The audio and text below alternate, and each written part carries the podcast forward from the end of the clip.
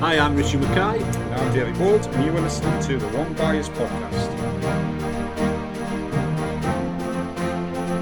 And on today's show, we have Ireland team manager and high performance manager Neil Booth. Neil is on the show talking about a charity event that he has created himself, revolves around him visiting bowls clubs in Ireland, how that's going, what made him do it, where he's at at the moment with regards to how much money he's raised, etc.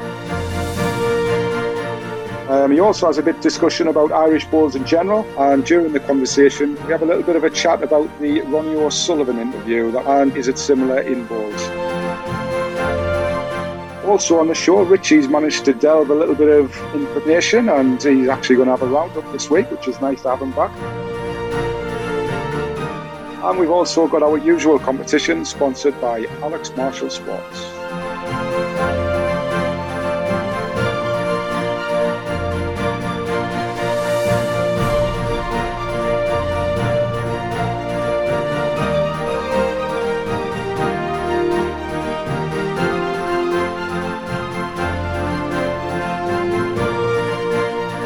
Right, mate, here we are. Show number 21. East of the door, is it? East the door, mate. Not have to ring the bell to get home.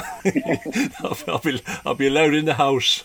I say Bowls England have started a campaign with. Let's roll, bring a family or friend to play balls. You know, at a perfect time. A lot of the clubs that I'm currently working with, we've seen a lot of recruitment happening. Yeah. And it, it sort of backs up what I what I said at the very start of COVID, where I, I, we were going to have a window of opportunity where people would crave activity, and it, and it appears to be coming to fruition for those who have you know opened back up again. One of my clubs, I think's twelve new members. Another one's got eleven, and Oh, great. you know, so obviously there's you know there's the concern about uh, are some of the existing members going to return with the, the fear, etc. But you know, from what from what I've seen so far, this whole situation now, it's it's a case of you just you've just got to make your own mind up and go with it, and everything is in place now. It's quite funny because uh, I was just talking about this the other day. There just seems to be a the older generation. It either seems to be one side or the other. It's either a case of, oh man, I'm 80, 90 year old man. I'm not gonna I'm not gonna worry about catching catching something now. I'm going out. I'm playing balls, whether you like it or not. And there's the other who were a little bit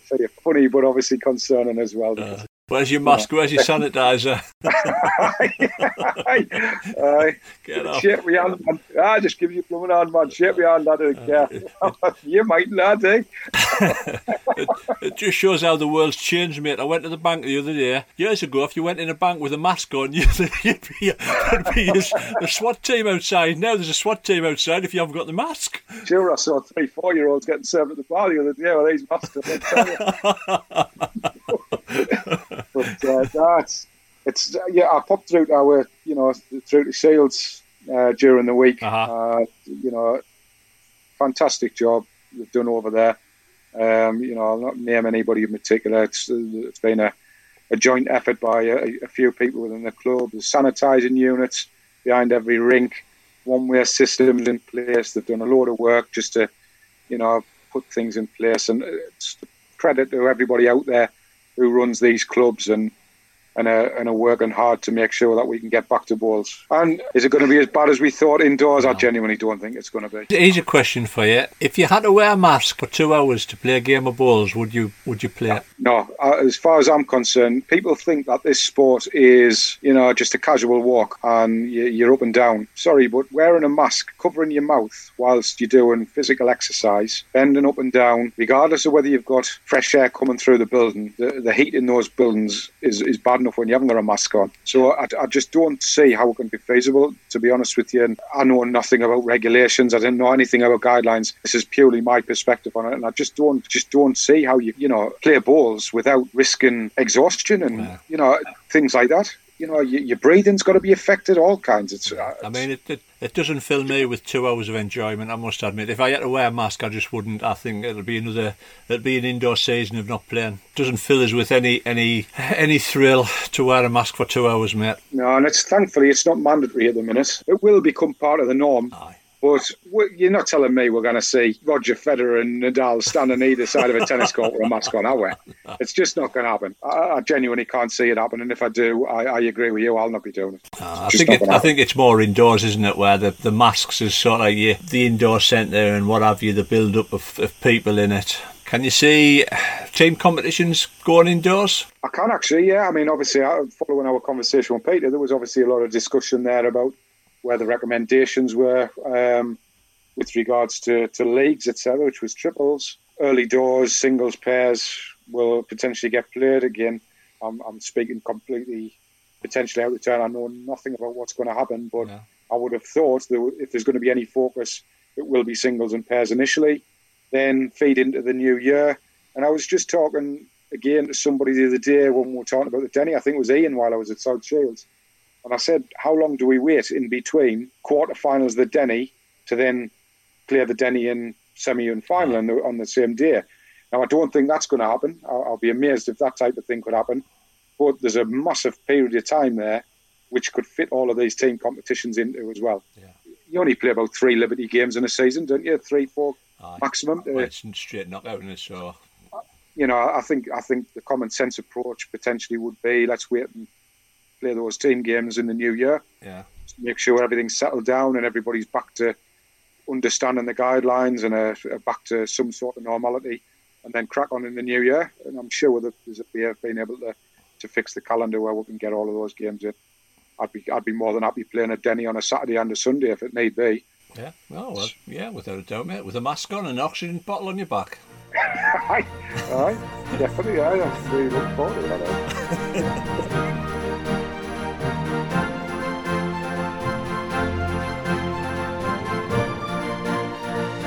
catch up with Ireland's Neil Booth. And on today's show, we're welcoming Neil Booth, the Ireland manager, and we're welcoming Neil today. Neil's actually um, he's in the middle of a, a quite a big uh, charity event at the moment, so we've got Neil on to discuss that and find out what it's all about. Thanks very much for coming on the podcast, Neil. Oh, it's a pleasure. So, then, Neil, how's things going? What's um, tell us all about it? What um, what made you come up with the idea, and where are you, where are we at at the moment? Okay, this is something I'd actually thought briefly about this a couple of years ago and then decided just to park it. And once uh, COVID and the lockdown kind of started, it got me thinking a wee bit about mental health issues and how people were going to struggle during the three or four months uh, off lockdown. Uh, at that stage, I was probably starting to annoy the wife as well. So she was looking me out of the house. So uh, I just come up with the idea really of travelling around. I actually, I'd, I'd written down 100 clubs, with just over 100 clubs in Ireland, to try and get around them. And I realised that physically I probably couldn't do that. I'm struggling enough in the on the 52 like so I thought I'm only fit for three ends of bowls these days so I'll just play three ends no trials straight in and I'll go around all the clubs I was literally hoping just to raise a few hundred pound for a couple of charities by the time you started contacting people they sort of bought into the whole idea I think when I was counting last night we're up to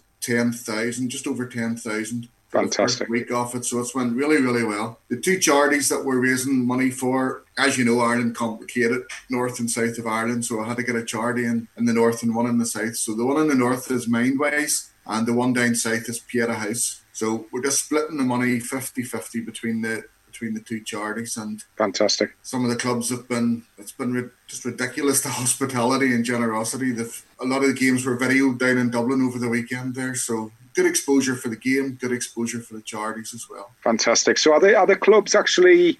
Um, are they doing a, an individual type event uh, as who's going to take you on, or are they just nominating people, or what's yeah. the what's the criteria? Uh, I, I tried to split it up into five different categories. So obviously male players, female players, and then we set up regional academies last year. So I wanted a number of those to play against us. Uh, some squad players, just so I could keep an eye on them, see how they're getting on, and the veterans as well, because I knew it would be slowing down towards the end of. I'll get a few. so uh, I left it up to clubs really what way they wanted to do it. So uh, some of them had a wee competition or a wee draw just to see who would play. But find that some of the clubs, you know, there was people just throwing down twenty pound looking to challenge me. And a, an eighty four year old actually down in Newcastle Bowling Club come by and said. Uh, here's twenty pound. I want to take you on." And he says, "Just kind of lucky my ninety six year old friend isn't here." so how many did he beat you by now? Uh, quite a few, quite a few. Very competitive. I bet he chucked long ends up all day. I bet it was three long ends he chucked up for you Neil. oh, oh, here. It's been uh, quite fun. It's been quite interesting, so it has, let's just say. How's the um, how's the obviously the greens been? Because uh, no doubt there hasn't been a great deal of balls on it, and obviously it takes a little bit of running in, as we know, during the season. Have they been uh, up to decent standard, or have there been some that quite heavy due to not being played on? That, that's one of the surprising things. The greens have been absolutely excellent. I mean, you could probably count in one hand at maybe four or five greens that have been a wee bit heavy because they've always been a wee bit heavy. But uh, most of them are playing really, really well. They all look a picture, obviously, because they haven't had too much traffic on them. And that's it, yeah. Certainly down in Dublin, there's a lot of artificial greens as well. Or as the IBA president said to me, there's no such thing as an artificial green; it's a synthetic green. So I better keep myself right in case he listens.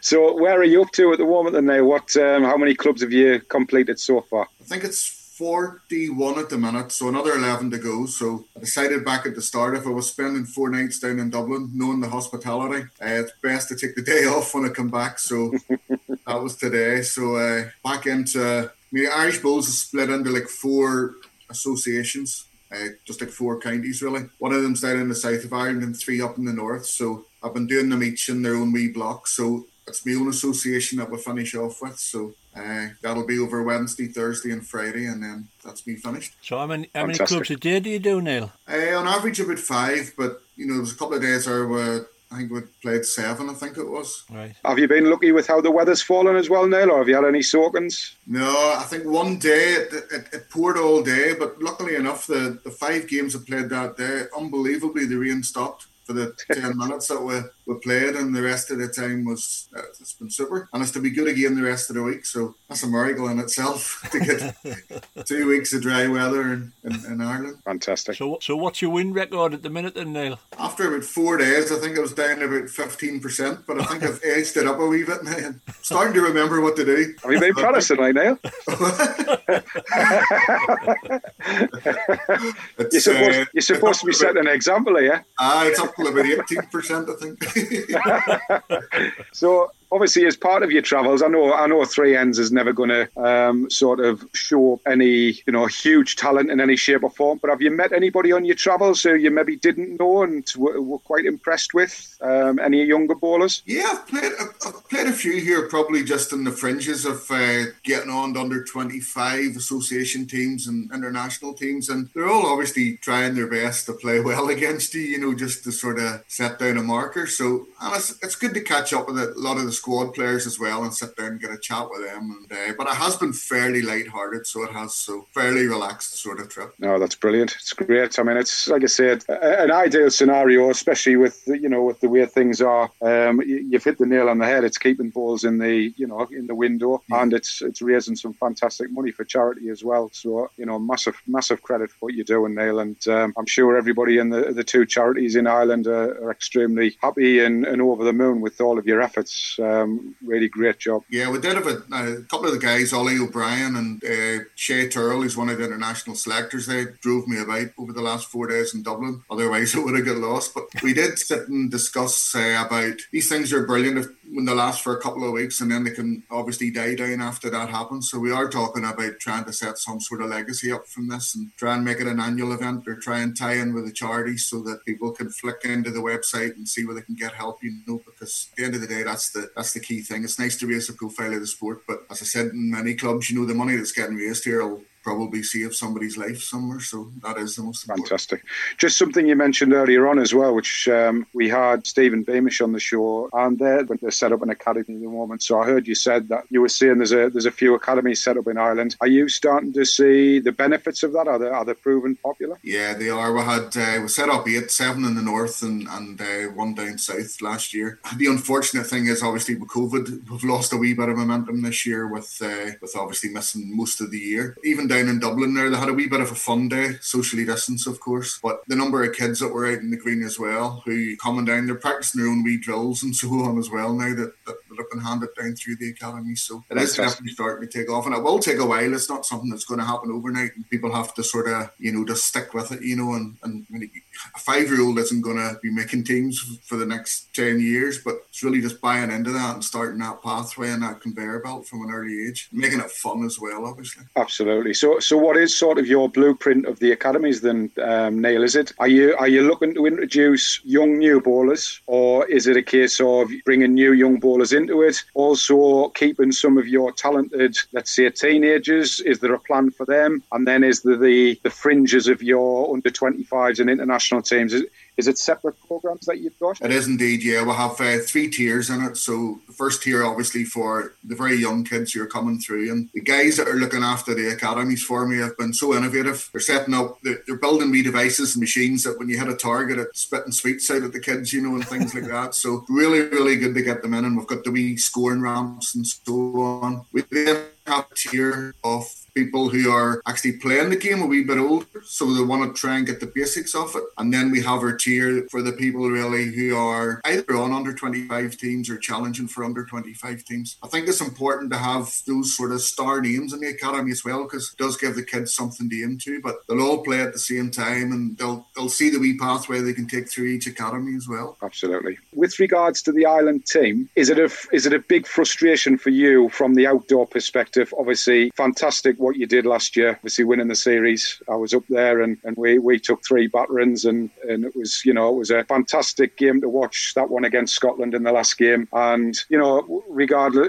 this is not taking anything away from Scotland, but it was actually, it was actually fantastic, I think, for the series to see Ireland actually win that because, you know, it just, it just makes the, the melting pot bigger year on year that it's not just like we see in indoors, it's one or the other who tend to win it. Was it a bit frustrating that obviously you couldn't potentially push on and, and try and defend that this year? Absolutely. I suppose on, on one side of the coin, it means we're champions for two years, but it would certainly be better to be out there trying to defend it. You know, you build a wee bit of momentum, you get a wee bit of a head of steam up, you know, and I'm sure the guys would have been really looking forward to getting out there. I think away back, probably our fifth or sixth title in probably 20 years. We went an awful long time without winning it, and then we had a wee golden spell, uh, probably early 2000s, 2010. We probably won it three or four times, and it's sort of fallen away again a wee bit. You saw last year yourself, Dale. I mean, a really good team spirit within the team, and uh, yeah, it was disappointing just not to be able to keep that momentum going. So I think what you had last year, Neil, was what England have carried over the last, I think, it was four years off the bounce. We won it. We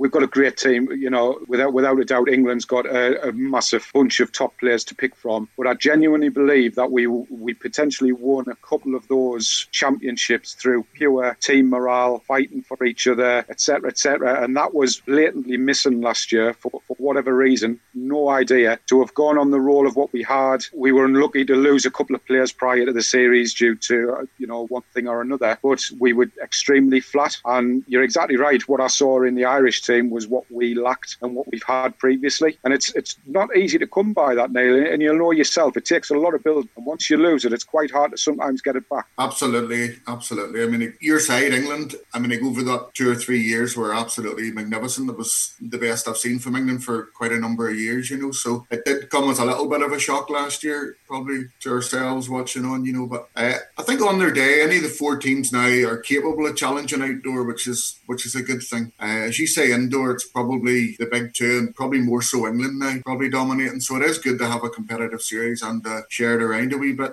Not that we wouldn't take winning enough for the next three or four years ourselves, but I think it's good to have it competitive. It is, and it won't have to wonders for your academies as well, because you know when you've got success, it's easier to bring people into success than it is to bring people into failure. In a lot of respects, a team that isn't performing well and morale's down because it's so hard, I think, to try and then fit some of those players into the setup because it's tough to who do you put them with, who are you going to upset by leaving out? Do you make wholesale changes and try and make a you know a huge change to the overall team, or you do it in dribs and drabs? So I think I think, like I say, on a lot of bases, what you did last year can only be a massive thing for outdoor bowls in Ireland. Yeah, absolutely. I mean. It, ours is probably a slightly different situation from the other home countries as well, and that probably a smaller pool of players. They're all very, very familiar with one another. They've all either played against each other on a regular basis, or a lot of the times played with each other on a regular basis. So that does give us a bit of an advantage, I think, as far as Spurt's concerned. Still would be nice to pick from a couple of hundred. It would make it quite difficult, I'm sure. Probably kick a wee bit above our above our weight. So hopefully, long may that continue. I suppose a lot of respects, Neil. uh, You know, you look at the the rugby union, and, and I've no doubt they're in a very similar position with regards to a talent pool. But I suppose there's there's a couple of ways of looking at it. Sometimes, yes, it's nice to have X amount of people who you can choose from who have all got talent sometimes that can have its own downfalls because you've got to somehow then keep so many people happy, keep the balance of the team right, etc., etc. Whereas if you've got a team now where you've just won a series and you can keep that spirit and make the odd changes here and there just to strengthen, then you know the, the, there could be a lot of benefits from that as well. Yeah, absolutely, absolutely. Tight knit's good. I mean, it, even going away to World Championships, Commonwealth Games, you know, the guys are all so so close, and that's a, I think that's a real advantage. I think it's even for the four home countries. I think that's a you know there's I think there's always a good team spirit when you travel away, you know, and uh, that's something I suppose we try and build into the teams. So are Fantastic. you just uh, international manager for outdoors, Neil, or do you, are you indoors as well? I'm. Uh, it's it's quite complicated. I'm international manager outdoor, but I'm high performance coach for the Irish Bowls Federation, which is really over indoor and outdoor. Although there is an indoor manager, obviously Clifford Craig is indoor manager and, and, and, and doing a good job. I would I wouldn't say oversee it, but I would maybe work alongside or just to the side of Clifford without actually interfering, but just being there to help a few players along the way. So generally outdoor. I mean, the way our funding set up, it's more geared towards success and outdoor bowls. So, you know, the majority of the time would be spent outdoor. Yeah. And there'll be more from Neil in 300 seconds.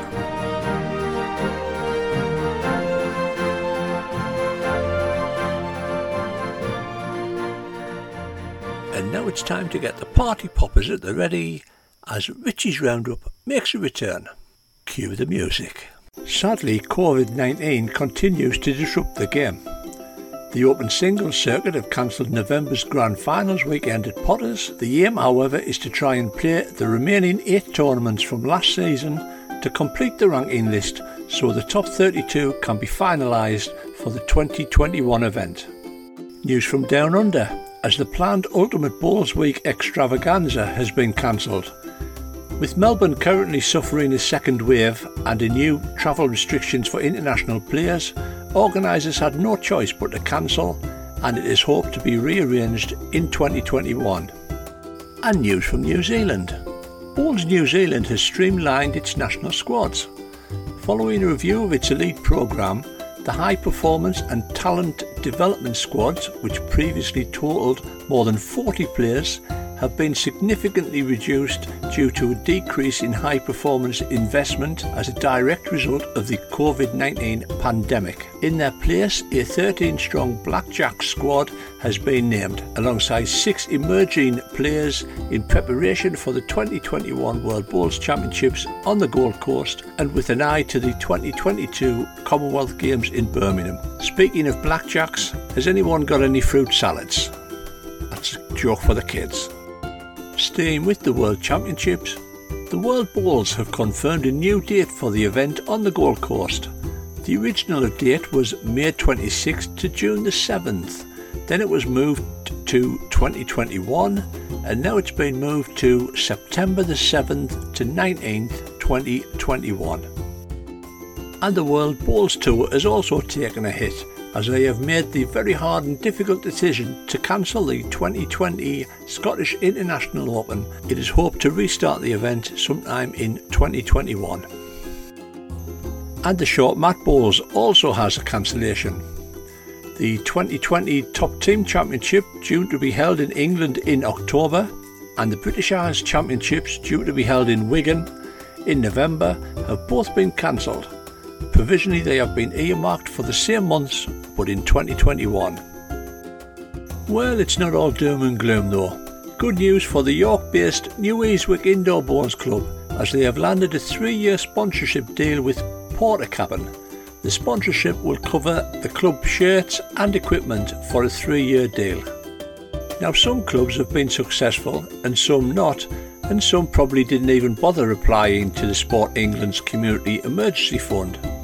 One success story saw Old Basing Bowls Club based in Basingstoke being awarded £2,000 to help make up for the loss of income suffered throughout May and June due to the COVID pandemic. The grant will allow the club to continue improving the facilities in the clubhouse and the bowling green itself. Ten sports clubs are sharing a £16,000 cash windfall thanks to the once thriving Lincolnshire based Donington Bowls Club. Sadly, dwindling membership saw the club close last year after 110 years, but officials have sportingly given other clubs a helping hand. Donations of £3,000 each went to three local sports clubs, while seven local bowls clubs each received a donation of £1,000. That calls for a round of applause. And finally, Hartlepool are planning to run a singles competition on Sunday the 30th of August. The event would follow the same format as the Open Singles Circuit. Entry is 10 English pounds and can be made via the club or contact Carl Higgins. And now it's time to return to All Things Ireland with Neil Booth. So, Mr. O'Sullivan, during the week on the snooker. Uh, I don't know if you saw his interview. Yes, I did. Yeah, it was very straight to the point, and he made his he made his point of view, which he, he tends to do. And he's you know best player that's probably ever picked up a snooker cue talent wise. And he, he made that little criticism of how he feels that the younger players aren't you know they're not pushing the likes of him, Higgins, Mark Williams, and that's why they are still there since 1992 and still competing in the last stages of the World Championships. Now it, it sort of rang a sort of a something in the back of my mind of something Stewie Airey talked about when he was on our cast, and he, he sort of said that he feels that potentially seen the best of balls in, in with regards to some of the talent and some of the the balls that were played, you know, back in the Bryant Allcock eras and Corkies and you know yourself and moving forward. What what's your thoughts on that with regards to the the junior game in balls and not trying to be uh,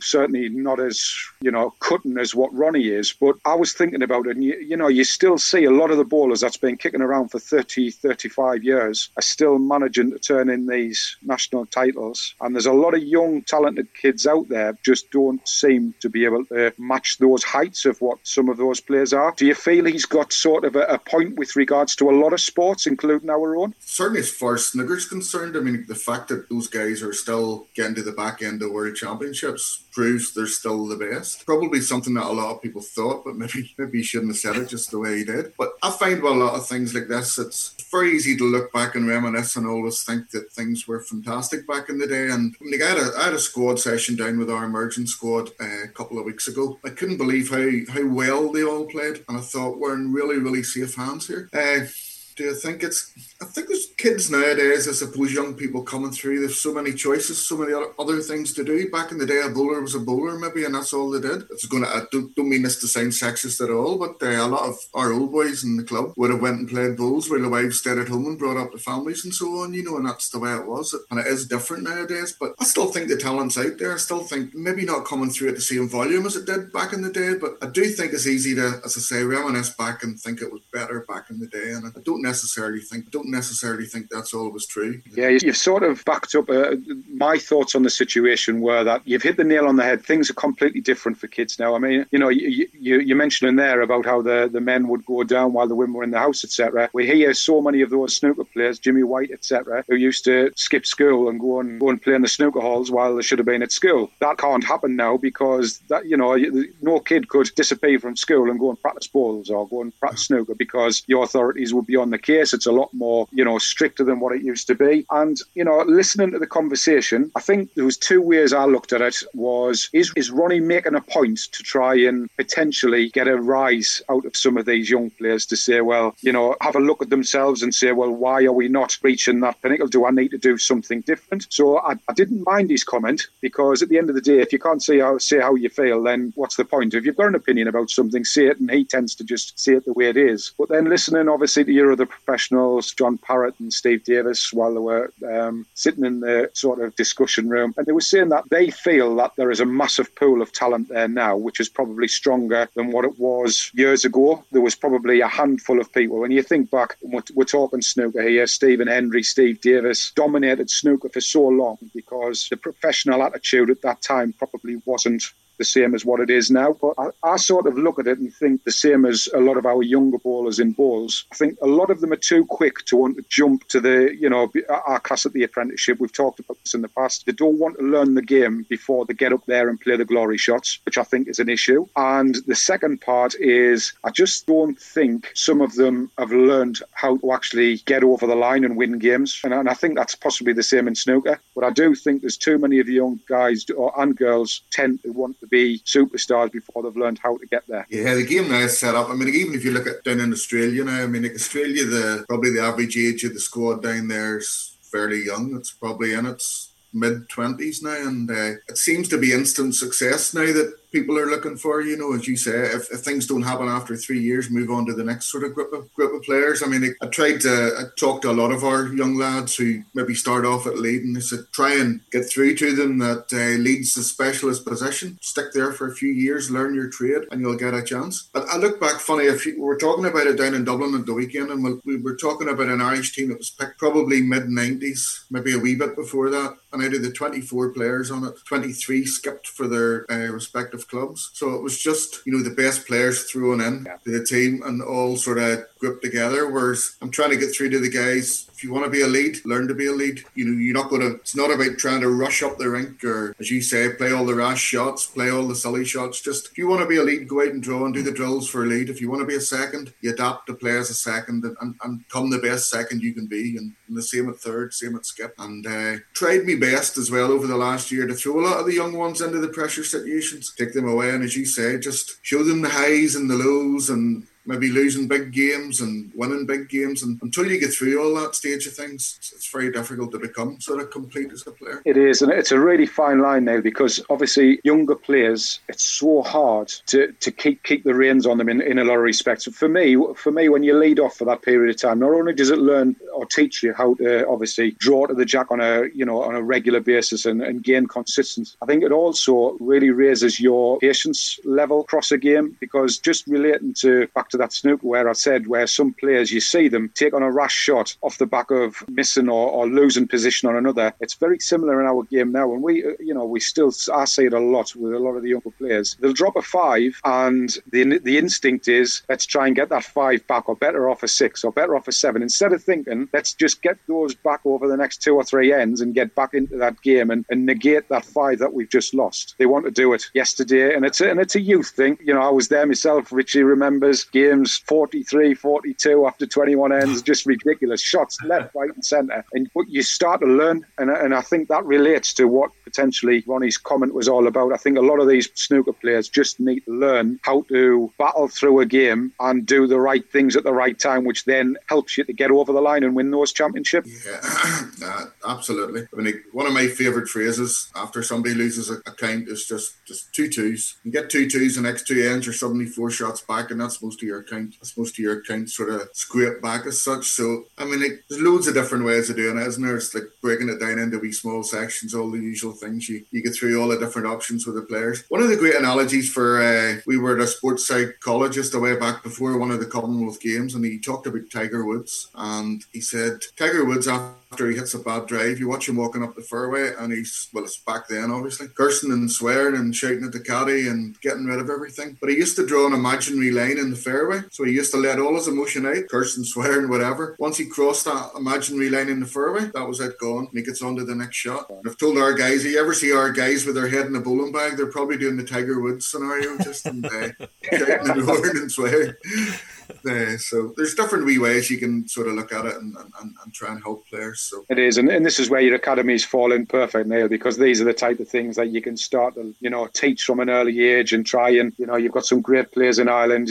I've no doubt will pass on their experience, and, and you will get those two or three diamonds that come through, and without a shadow of a doubt, will will make the name in the under 25 level, and then make that progression. You know, one one who I think about who, who I literally grew up with from your from Ireland was was Andy Who's just obviously, you know, he was he was in the senior team while he was in the under 25s, and, he's just been a you know a linchpin ever since, part of that Ireland team. Yeah, we've got we've a good squad of players now. With uh, maybe 10 years ago, 15 years ago, we maybe only had seven or eight realistic contenders for the major games, and now it's a it's an absolute heartache to actually sit down and try and pick a five man team. It's, uh, you know, could, there's probably 15 players we could take away, and it, it, it wouldn't weaken us whatsoever. So I mean, pretty happy the way we are at the minute, you know. So fantastic. I was going to say that's exa- for all it's hard. It's exactly what you want at the same time, yeah. isn't it? What was your thoughts on that, Richie? Which um, that that Ronnie O'Sullivan outburst? I think the the younger players they don't know what they're playing for at times. I get the feeling they sort of like they'll, they'll go on. I mean, you look you, the two of you have probably seen it yourselves. In, in a, you'll, you'll watch a county tie. Four young lads will go on against four club players. The, the four young lads will just have a bit of laugh and carry it on, and the four club players will turn them over. And I,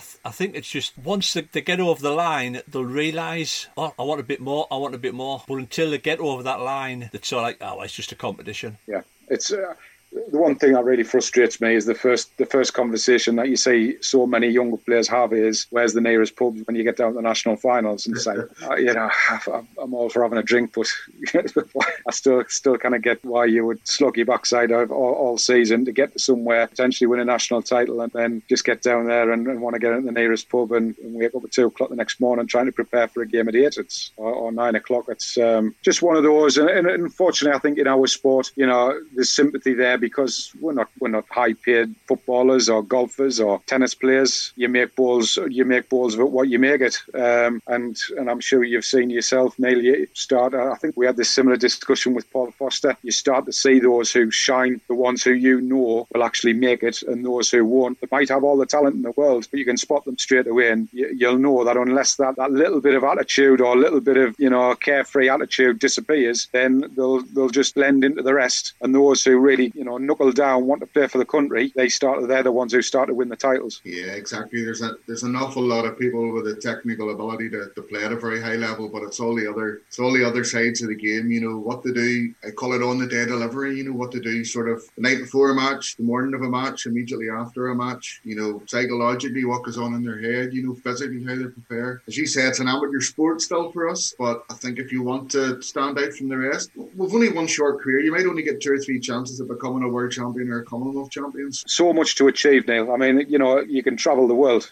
you know, regardless of it being an amateur sport, you mm-hmm. can you can travel to countries that you may never ever get to in your lifetime. You know, whether it's through cost or, or whatever it may be, and there are opportunities there. For, so for all for all we're not, you know, bowlers aren't driving around in Ferraris and living in multi-million mansions. There is still some fantastic life opportunities there for those who really, you know, put themselves away and really want to make something out of the sport. And haven't been. I mean, I've obviously uh, retired, I think, 2014. And whilst I've really enjoyed the, the managerial side of things, it's probably the closest thing to playing. There's no buzz like winning a major title. There's definitely no buzz standing with a medal around your neck. It's, it's still the greatest feeling in the sport. Uh, and I think more players should appreciate that when they're actually in that position. Uh, some of them take it a wee bit for granted, and you, you can see the ones that really do care about it and really want it grab every last day, ounce of courage and ounce of ability out of themselves. Do you not think that's why, going back to our earlier conversation, you, you see the same people qualifying for national championships because they've done it. They appreciate what it, what they're playing for. Yeah, that, I mean, it,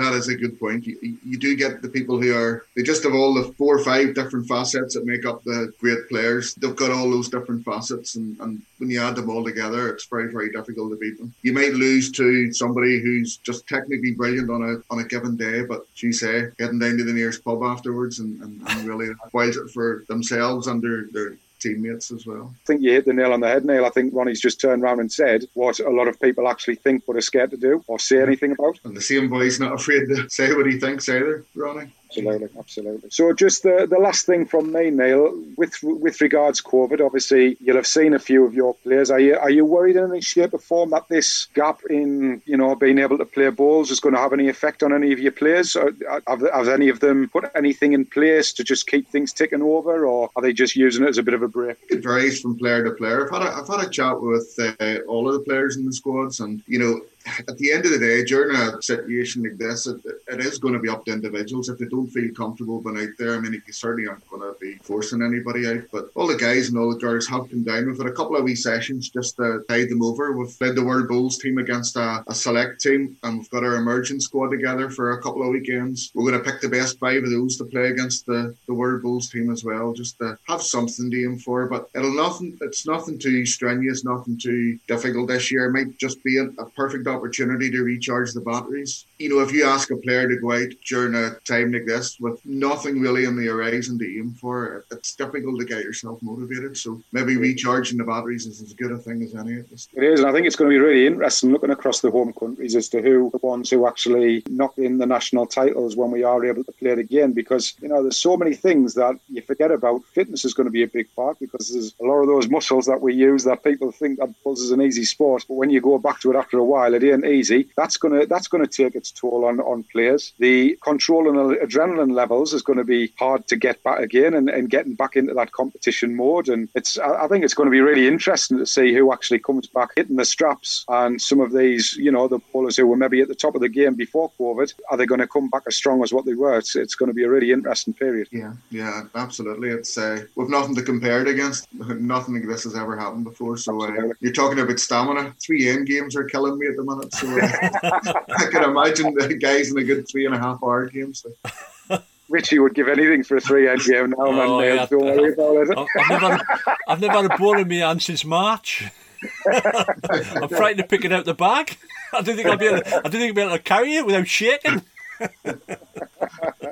Uh, it's, it's certainly been a strange one. Well, Neil, all uh, from myself, absolutely amazing what you do, and I think credit to Ireland. Um, you know, long may the success you know you have and continue. Best of luck with obviously the academies and the teams, and the you know the high performance position that you've got. You know, you've been a you've been a fantastic player in the game, and, and obviously you know you're translating that into the management side as well. So um, all the best, obviously continuing with the charity um, event. I hope that continues to you know raise raise as much money as what it possibly can. Um, credit to you for doing it, and thanks so much for coming on. It's been a great chat. That's a pleasure. Thank you, David, and thank you, Richie. Cheers. No problem at all. Thanks very much, Neil. Okay. Cheers, now. Take care, mate. Bye now.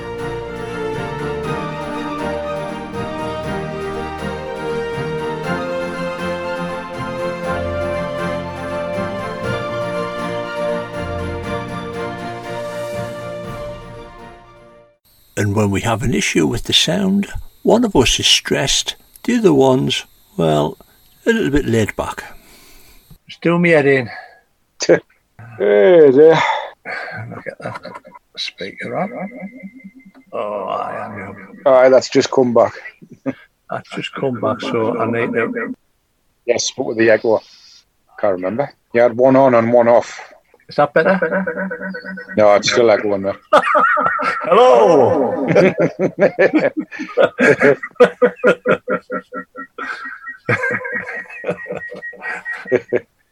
hello, hello, hello, hello, hello. Anybody there? oh.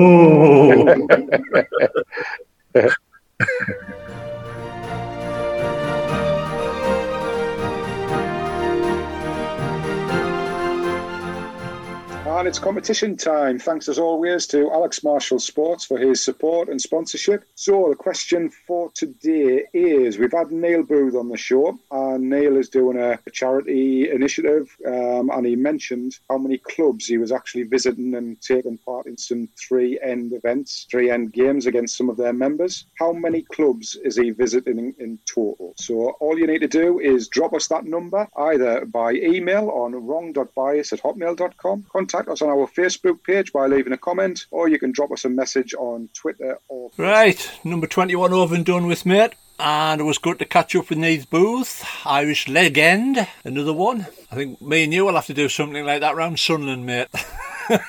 Aye. we'll, we'll t- I'll take you back to the old roots at Barlymore. I will. Three ends at volleyball. I'll tell you what, it'll, it'll be honest trying to get through the length of that grass now. It's about four foot long. Or has it got a, it's got a nursing home on top of it, actually, hasn't it? well, I would put, fire doors there, love. Could you while I roll these balls down the Who's that rolling in the clothing over there? Come on, get out of here, you, you devils. And what we didn't mention was uh, Bowls England have brought out a survey. Like, they encourage everybody to go onto the Bowls England website and fill it in. It takes 10 minutes and it's for the good of the sport and get a bit of feedback. It is. We've always said this. The surveys, you know, they're, they're not just there for, for the sake of it. And there's a lot of a lot of research and a lot of you know facts and figures come out of these surveys. So it's really important. Everybody, everybody has an opinion about certain things. If you want to give your opinion, that's your best place to do it. So any surveys that you see, please just jump on it and five minutes, it's, it certainly is for the good of the sport. If nobody replies back to them, well, they, they don't know whether they're doing things right or whether they're doing things wrong, really, is it? You can bet your bottom dollar, though, those who don't reply to it, and then they do put something in place, they'll twist and what about it. the results come out. All right. I can't believe they're doing this, I can't believe they're doing that. Did you fill a survey? No? Oh, well. £25 oh, to get in the National right. Championships to see Bolty in a two-ball singles lasting 30 minutes. Been good, mate. I might just put the little survey out there with regards to our little conversation about Mr. O'Sullivan, and just you know, just uh, have a question as well, to the question. Did you, did you, think he was making a point, or, or what the general feeling of what his what his interview was? I know it's not bowls, it's snooker, but like I, like I said, I, I think it relates to a lot of sports. You know, just thinking about it there, we, we mentioned somebody earlier on, Federer and Nadal. How, how long have they been around? Right, Federer must be kicking on towards 40 now. Surely, gotta be. He's been around that long. and he's still banging up there at the top end of the game. How old are you? So, um, 41. you make Roger Federer sound like an old pensioner, mate. no, but uh, you know, in, in relative terms in tennis, you would expect that the younger, fitter players Aye. would have started to sort of knock him off his perch, but they're not, other. No. And no. you you look at top bowlers. There's still a lot of top bowlers. Uh, you know, I was we're lucky our sport we can play play until we're you know about to My drop age. in the box.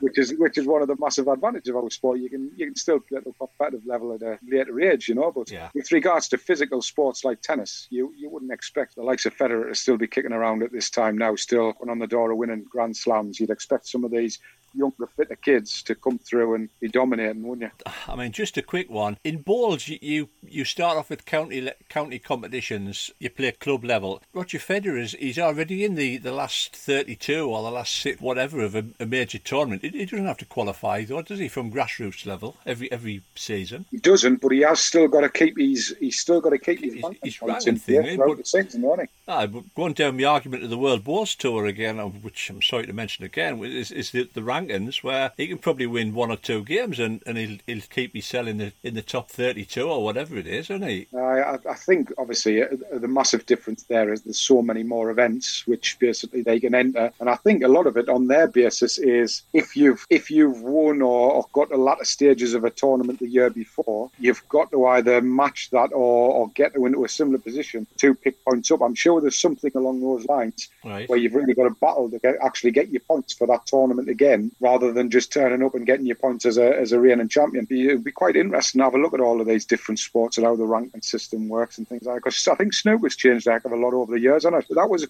a, little bit of a shop once upon a time. But I think it's you know the, these lads have got to travel all over the world now and get those points up, and it's really nice to see new lads on the screen this year. And or numpties, or numpties. aye, in, in Roddy's case, aye, they're all rubbish. Till the next time, till number 22. Watch what you're doing. Yes. Hope everybody enjoys the show. We'll stick a link on for anybody who wants to make a donation to Neil Booth's event. Take care, everybody. Thanks very much.